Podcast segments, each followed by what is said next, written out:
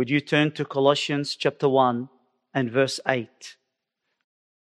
Colossians 1 verse 8. It's been a custom of Saving Grace Bible Church that on the last sermon of every year I pre I get to preach um, a Christmas message, but having invited Pastor Matthew Johnson last week, he's done a wonderful job on preaching on um, the incarnation of the Son of God, which uh, frees me to continue my verse by verse expository preaching on the book of Colossians.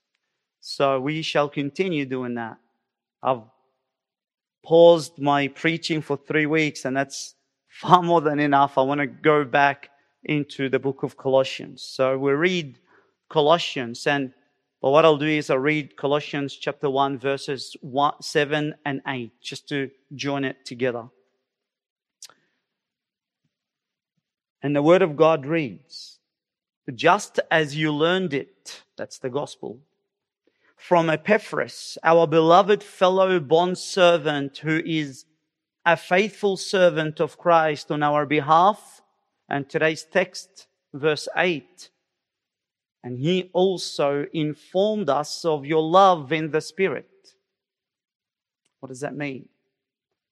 Well, before I dive into that verse, just want to give you a bit of a background and given that we haven't touched uh, the book of Colossians for three weeks in a row, maybe just a little bit extra than normal briefing on what was going on so far and where we are in this marvelous epistle. Well, after Paul introduced himself in the opening of, of this letter, he immediately launched into his usual prayer. You find his prayer consistent in all the other Pauline epistles. And, and this prayer is broken up neatly into two parts. Part one and part two. Part one from verse three to verse eight, where he expresses his gratefulness to God for the Colossians. And then after that paragraph ends in verse eight, he moves on in part two and he launches into a supplication. And you find out from verse nine to verse 12. So part one, which where we're at at the moment, and we've been in that for some time now. Why is the apostle Paul so grateful? What is he thanking God for? Well, because it's made evident to him that those Colossians were genuine Christians, true followers of Jesus Christ. Why does this make him thankful? Well, it makes him thankful because this means that they have hope laid up in heaven for them. Praise God. Are you a Christian? Have your sins been washed by the blood of the Lamb? Then praise God for you. We thank God because you also have hope stacked up and secured in heaven. Now, what is this hope? That led Paul to be thankful. We looked at this before. Each one of the redeemed saints gets a physical resurrected body, inheritance, eternal rewards, freedom from sin and sickness. And the crown of that hope is our glorious Christ, whom we will see him physically, face to face. We will conversate with him and he will physically conversate with us. What a wonderful truth, brothers, that you and I ought to praise God for. Amen. Do you have a troubled life? Um, financial stress or uh, a catastrophic problem with a, a family member of yours? Even in your brokenness, there is still a good reason to praise God to lift your hands and to give thanks to our good God. Brothers, we need to always remind ourselves that life on earth is but a vapor. It will end just like that. And the Lord Jesus will come back suddenly and He will take us home. He will rapture us and we will forever be with Him. And at that point, brothers and sisters, once upon a time, what was hoped for by faith Our eyes will physically behold. Our hands will touch. Now, if that is not enough reason to be grateful to God, Paul continues on and he adds further reasons to be grateful in this passage. Because this future hope is only part of the gospel that saved you. This gospel is powerful.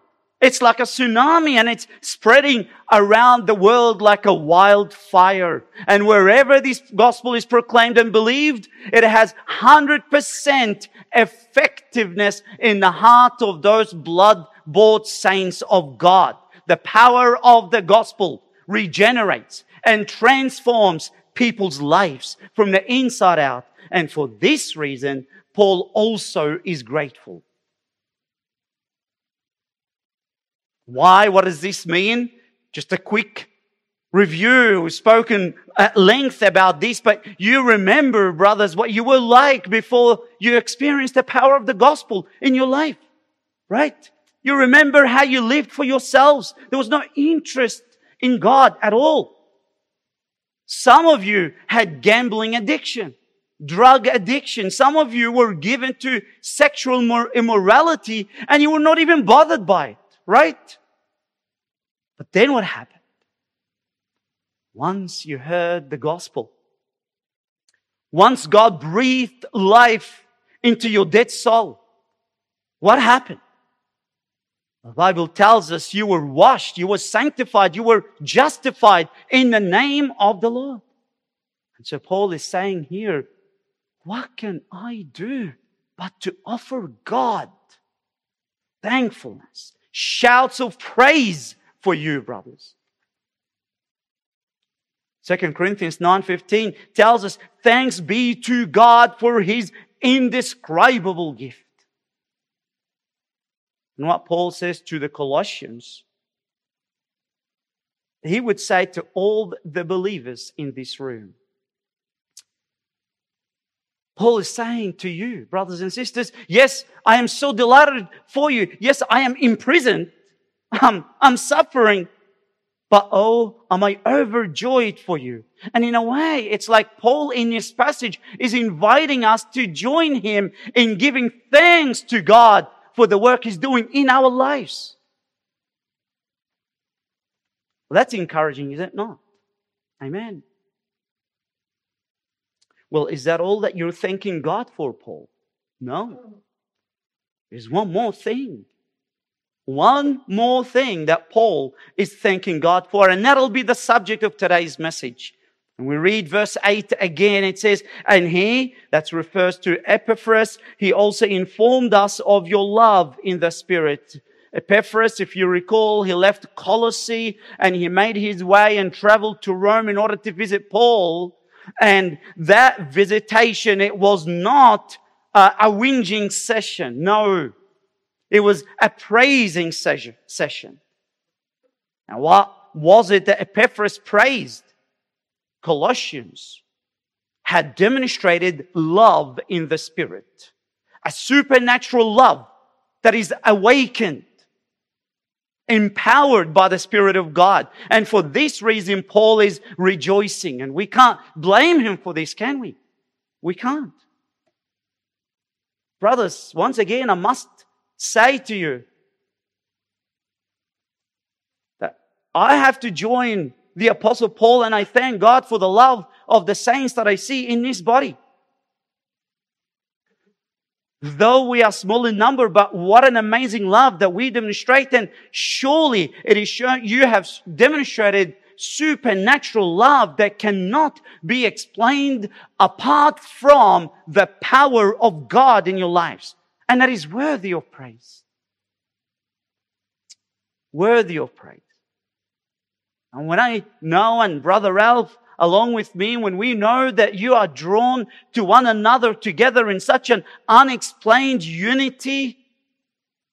That is precious to God. Precious to God.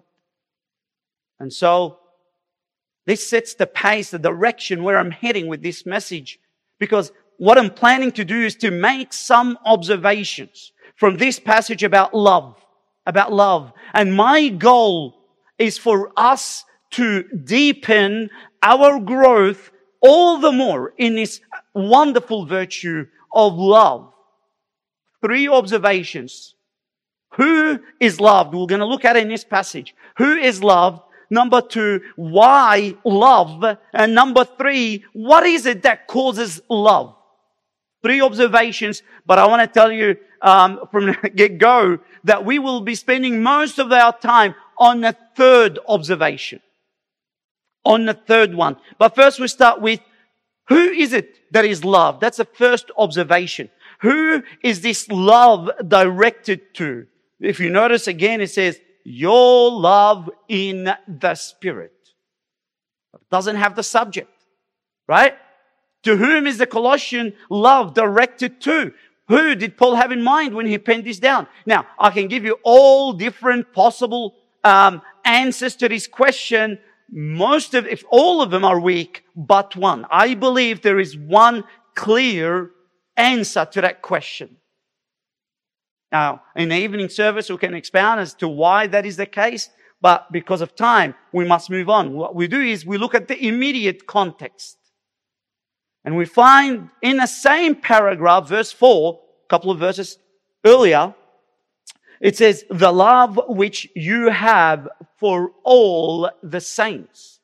And that's what I believe Paul has in mind. The love they have for all their brothers and sisters in that same congregation. The ones that they're called to be united to. We know that because every time he mentions love, horizontal love, it's always in context of the unity among the brethren. So we see in Colossians 2, verse 2, he says, their hearts may be encouraged having been knit together in love. Colossians 3, 14. Beyond all these things, put on love, which is the perfect bond uh, of unity. It's always in the context of unity. The love that unites brothers and sisters together. So to whom is this love directed to? The body of Christ, which is in the local community. The love for the flock that God has purchased with his blood. That's the first observation. Told you, it's just quick. And move on to the second one. Second observation, why love? Why? Meaning, why, why does Paul distinguish this virtue of love from all others? In other words, Paul could have said in verse 8, and he also informed us of your labor in the Spirit, or perseverance, or, or goodness, or whatever. Why? What is so special about loving the saints that he had to isolate and repeat it? Verse 4 and again in verse 8. Why? Well, to start off with, love is the greatest virtue to cultivate, right? 1 Corinthians 13, verse 13, it says, But now faith, hope, love abide these three, but the greatest of these is love. All other virtues, brothers, are derivatives of this one singular virtue. What do we mean by that? Well, if you recall in Galatians chapter um, 5 verse 22 when Paul mentioned the fruit of the Spirit, when he wanted to let us know what the fruit of the Spirit is. If you recall in that verse, it says the fruit of the Spirit, singular fruit. And what is it comes after that? Love. The fruit of the Spirit is love. And then when he wanted to unpack it, when he wanted to dissect it and cut up that fruit, we end up with what? Joy, peace, patience, etc., etc. So all of these virtues are ingredients, but the main fruit, the one fruit, is love. This is why when Jesus was asked, what is the greatest command? What did he say? To love the Lord your God and to love your neighbor as yourself. Romans 13 verse 10, it says, love is a fulfillment of the law. First Peter 4 8, it says, above all, above all, keep fervent in your love for one another. Why else does this virtue stand out? Let me give you quickly other reasons why this particular virtue, far more important than any other virtues. Number one, because without love, loving one another, our holiness is no more than an eggshell. You cannot say, I'm walking in holiness and yet not exercise love for one another. Right? Even if you serve, imagine if you serve someone unlovingly. I thank you without love for you. I praise you, but I really don't love you. Has no meaning, no substance. Another thing, because very few things bring pleasure to the heart of our Father more than when he sees his children love one another. Just like any other father, brothers and sisters. Another reason, because through our loving service, each member is edified, encouraged, built up. There's no building up without us moving out of our seats, getting up, moving, washing the disciples' feet with their love and their encouragement and their giftedness. A gift that does not have foundational as love is meaningless. But when you have love and then you place on top of that the use of your giftedness, oh, what edification will it bring to your brothers in Christ? How important, brothers, to have this virtue and to cultivate it all the more. Don't you want to increase in bearing His fruit in your lives? What do we do? Well, we continue on with our observations in His text. All right? And we are directing now our attention to the third observation, and that is namely, what is it that gives birth to love and make it grow? From this passage. What are the causes that produce love for the saints? That's the third observation. Third observation. Okay, so we come to the third observation. What causes love to grow? Well, in that, I have three points.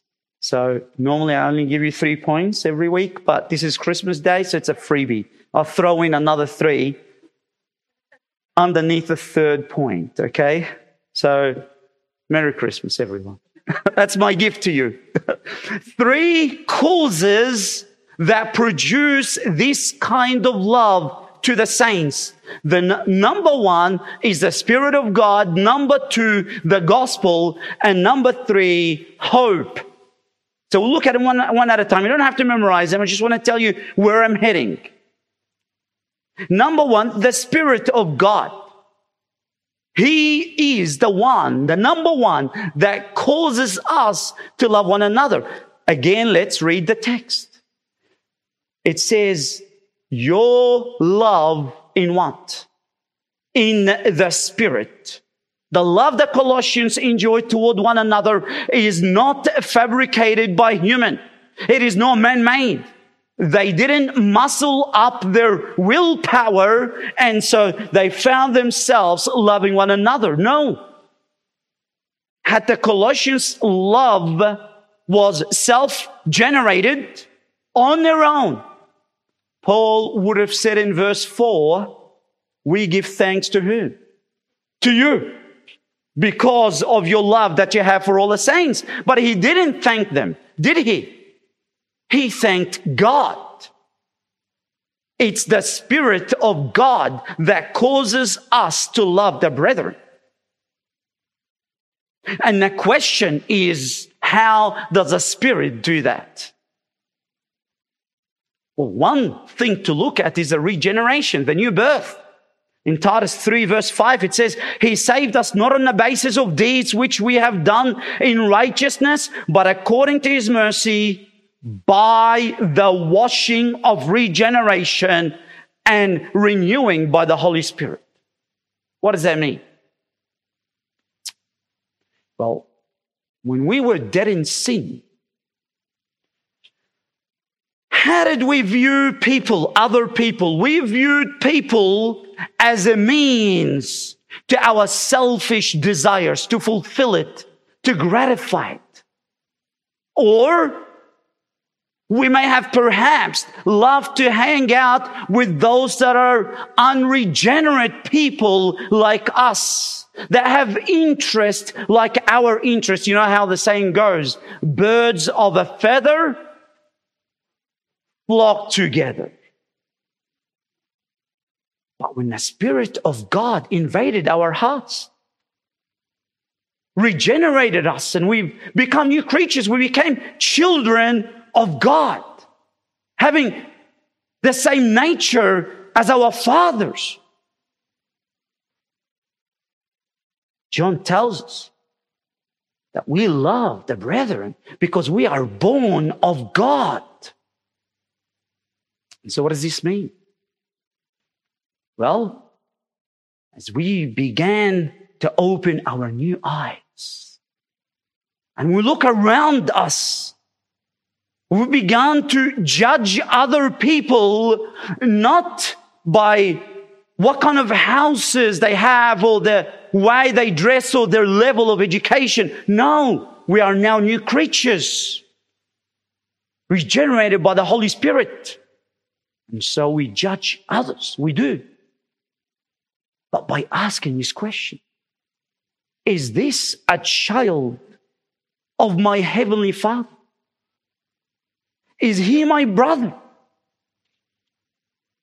And the spirit that is indwelling in me is also the same spirit that is indwelling other believers. And he internally cries out and yearns in me and in you. And he would say this, I want to know who my brothers are. Something supernaturally in me is drawing me towards them. We share the same Father. We have the same deep longing. We love the same Christ. And so the Spirit would continue to empower us, each one of us, to love and to serve the blood washed brethren and to open both our hearts and our homes to them. It's the Spirit's work. Brothers, do you want to grow in this precious virtue? What do you do? Be led by the Spirit. Forsake all self reliance Yield yourself to the working of the Spirit in you. How? How do you do this? To start with, the very least, spend time alone with God. And when you spend time alone with God, tell Him, God, work in me, change me, mold me, shape me. And as He does that in you, brothers, He will grow you in your love for His people. What is it that causes love to be produced in our lives? The Spirit. Now, second cause in that third observation. So we've got three causes, right? So the second cause that leads us to love the brethren in this passage is the gospel. And we can see it. It's there. It's in this text, starting from the last two words of verse 5. The last two words.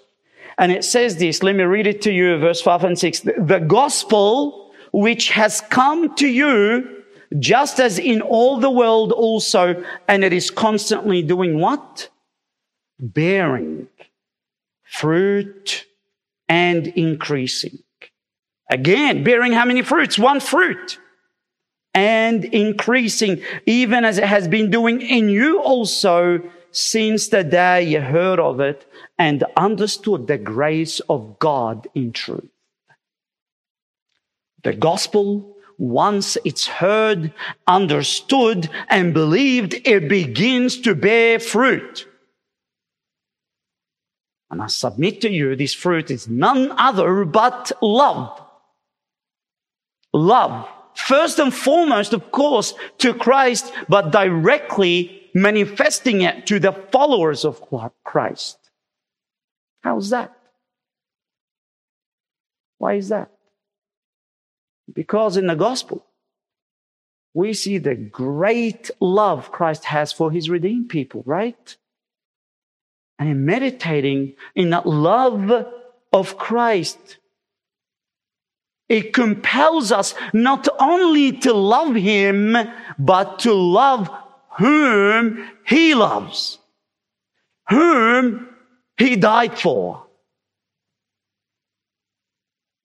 Well, can you flesh it out for me? Can you unpack it? Please explain to me what, what do you mean by this? How did you arrive to this conclusion? Well, let's take a tour in the heart of the gospel, brothers, and see how it does indeed affect us in this way. Consider, brothers, our sins, though they are more than can be numbered. And each one of them is such an unbearable burden. And we were once upon a time condemned, guilty sinners before a holy God. Oh, how merciful. How loving is Christ that through his blood he forgave us all. Now, consider the love of Jesus and how he forgave us, brothers.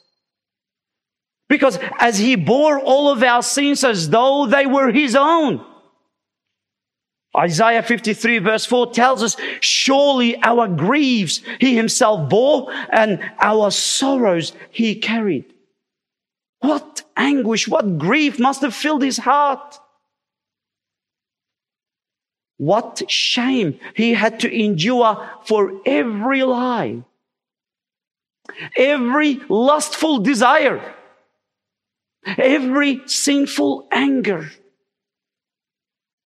reflect on the magnitude and the depth and the enormity of your sins.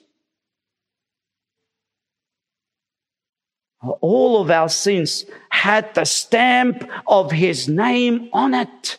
And not only did he bear all of our sins, but also the sorrow and the grief that come with it. Oh, the, the agony of this guilt that he must have borne for us.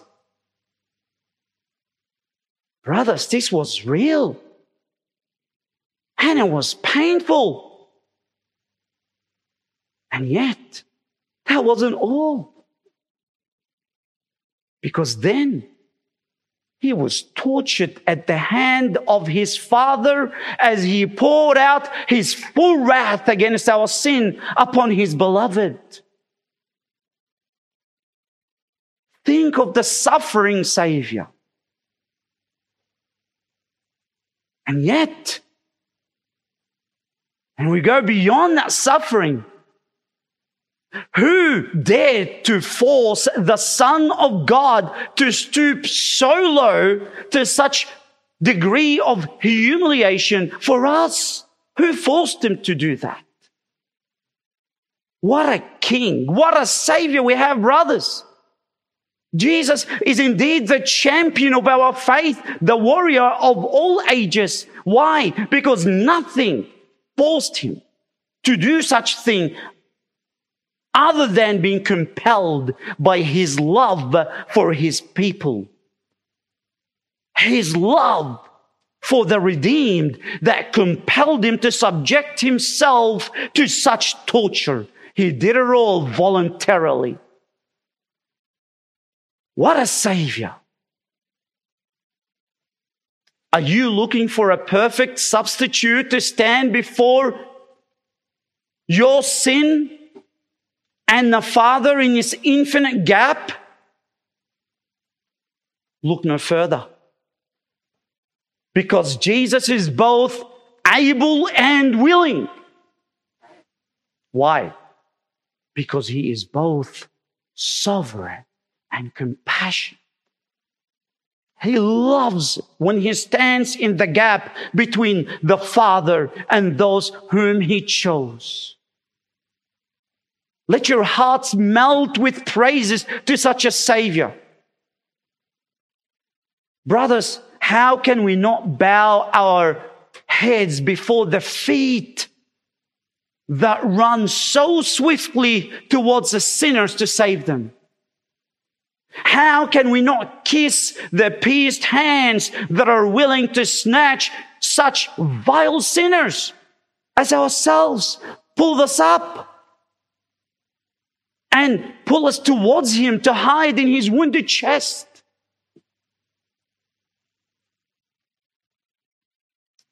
I submit to you that there is no love in this whole world that can mount up to the worthiness of this Savior, Jesus Christ. But, brothers, if we love Him, we've got to read His Word. And what do we find in His Word? We find that Jesus wants us to look around you. To look around you, to those believers who are seated next to you and behind you and in front of you. And he tells us in his word to treat them as though they were his own body. To honor them with such delicacy as though they were his own bride. The gospel shows us how much Christ loves the saints and if that is the case, how can we claim that we love him and yet not love whom he loves? Whom he died for? The gospel tells us, brothers, that the saints are so blessed Think of the blessings that the gospel tells us that the saints are blessed by. They were elected by the Father, atoned and forgiven and redeemed by the Son, translated to the power of darkness by the Holy Spirit. And as you interact with that brother of yours, though he may be a sinner, weak sinner, but you are interacting with the son of the king of kings and the Lord of lords. And that Lord of lords set his heart upon him. And he says, what you do for him, you're doing for me. He circled, put a circle around the brothers in Christ, those that stumble us, yet God the Father placed a circle, the Son redeemed them, and the Spirit empowers them and gave them all the blessings of heaven. How can we not love them? Of course we do. Of course we do. Not only that, not only does the gospel cause us to love them, but it compels us to love them all the more in such a unique way.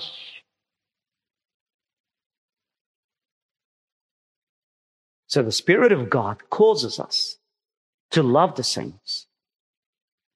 The gospel compels us to love the saints all the more. And what's the third cause that produces love for the saints in this passage? It's our future hope, brothers. Future hope. Are you struggling to love the brethren? Do you feel like you've been distracted and you kind of getting caught up in the world. Set your heart, fix your eyes upon the future hope. and you will revive your soul by loving the brethren. So where do we get that from? Well, it's very simple. Again, it's straightforward there. I'm, I'm not that of a clever pastor. Here's a connection between verses four and five. It shows us what? It shows us that the hope is the cause of love. It's just very simple. We just read the text. Why do the Colossians have love for all the saints? Why do they do that? Precisely in verse 5, it tells us because of the hope laid up for them in heaven. But then, if you're hungry to love the saints and obey God's word, that's not enough for you. You've got to go deeper. You've got to know why. You need to find out what is the connection between the future hope and the cause. How does it cause you to love the brethren? In other words, what is this link between setting my heart and my longing for my future hope and the love that I have at present time for the saints? Let's tackle it in a different way. What is it that is stopping you and I from loving our brethren the way we should? You know what it is? Self love, right? The first and uh, most contrary opposite to loving others is self love. It's self seeking attitude, right? In other words, what goes in our mind is that I do what I want to do. So as a result, I don't feel like getting to know the brethren or build relationship with them. I want to do my own things. I want to have in a nice, I want to have a nice clean house. I want to watch my own movies. I want to do whatever I want to do. Or it could be self-preservation. Right? Self-preservation. I, I, I don't want to risk my health. Yeah, we've seen it during COVID, right? I don't want to risk my health. Or perhaps I don't want to risk losing money. So I don't want to serve you. Because you know what I mean? Time is money and money is time and I don't want to spend neither of them. So I don't want to risk anything. So I'm not going to serve you. Sorry. Come back tomorrow if you need help. Maybe another time. But what happens, brothers, when we fix our eyes intentionally, intentionally on and eagerly wait for the Lord Jesus Christ to behold him face to face?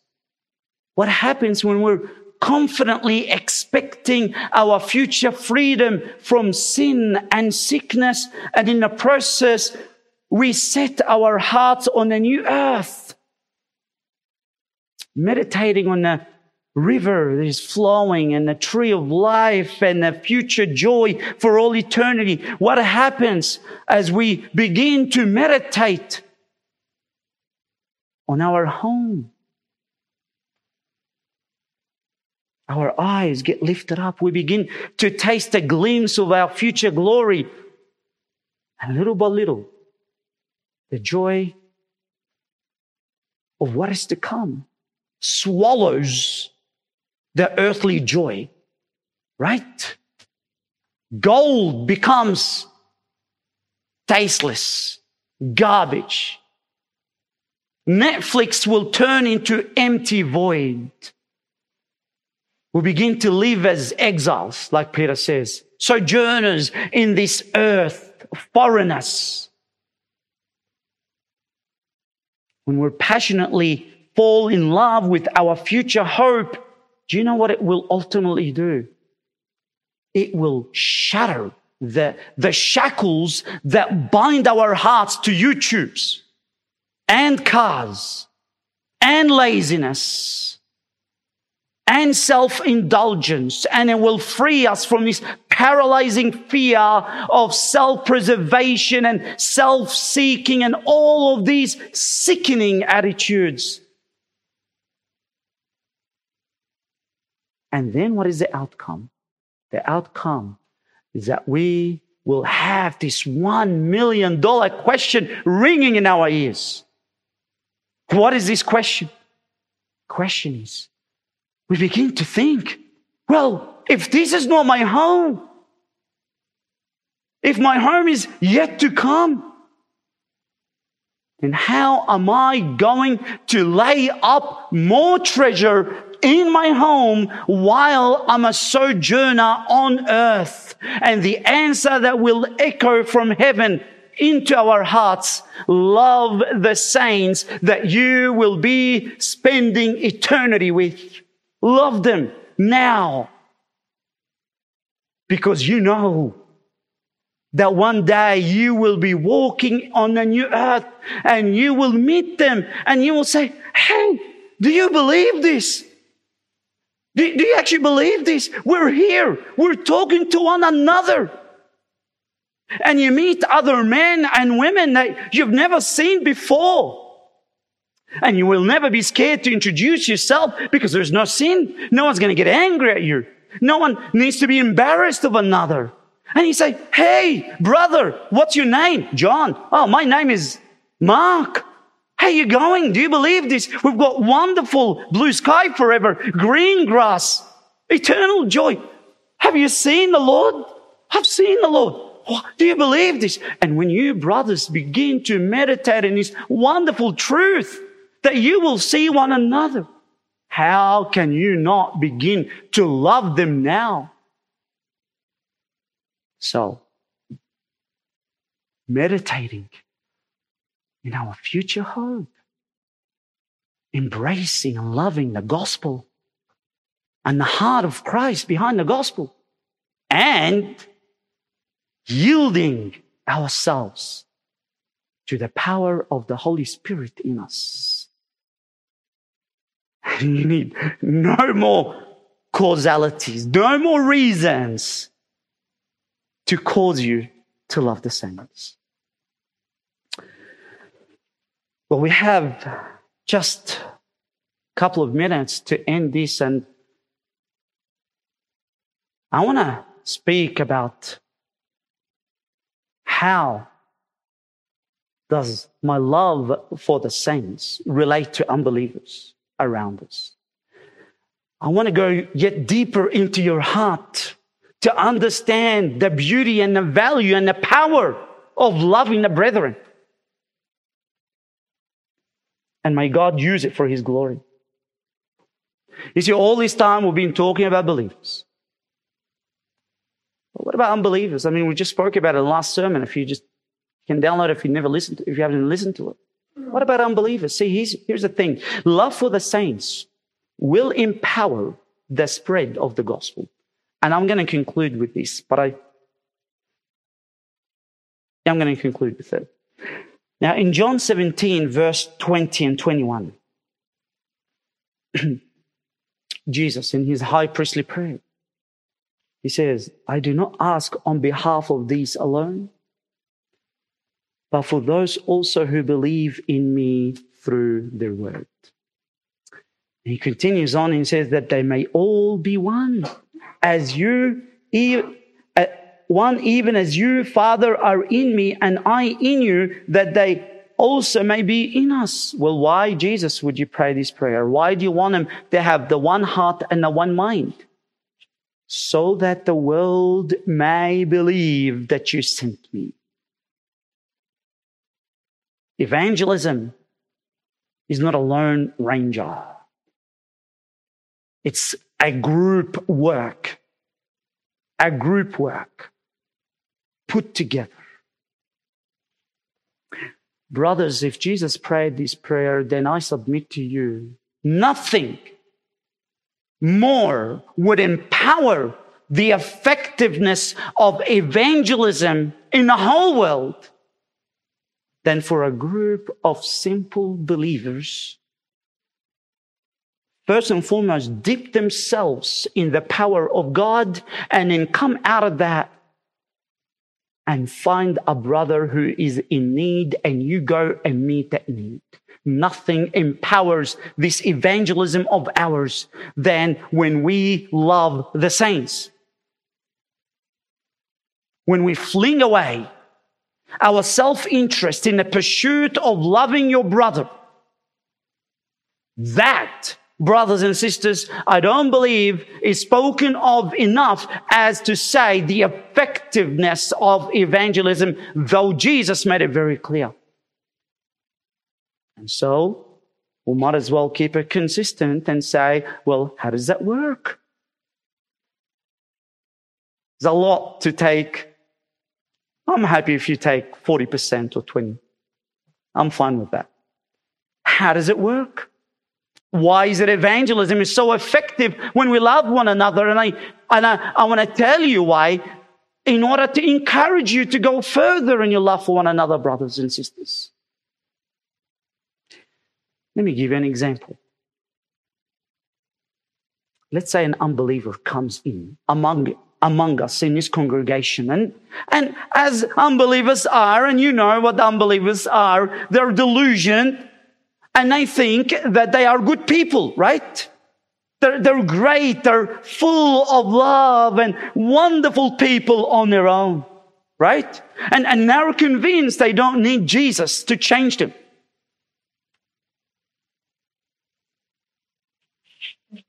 But then they come in, you introduce yourself to them, they find Kirsty is pregnant, and then they look, and then they find all the other women queue up and they try to serve her, sacrificing their need for her need. They see brother Alex and Aliyah moving houses, desperate for people to help them out. So they run for rescue. One paints the house or the other does flooring. I suck at both, but, and they wholeheartedly paint and serve in moving furniture, whatever they could do, or another uh, person yearns to be in a better state where there is a better weather. But in no way are they going to leave this group of people just to pursue their earthly comfort. No, on the contrary, they draw ever nearer to each other. They hunger for more fellowship, more service, deeper unity. And the unbelievers all around us, they wonder and they ask that question, what is this? What's going on? What kind of love is this?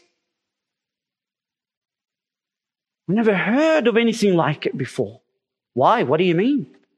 Well, to love your children, to love your wife, it makes sense to us. But to joyfully love, to make sacrifices for those of different ethnicity, different language, and different nations, and to love them this way, it's unheard of. Where does this group of people get the power to love one another this way? Who's their God? What? Why are you asking this question? He must be a powerful God, a God of wonder, a God of amazement. And so, loving the saints, brothers,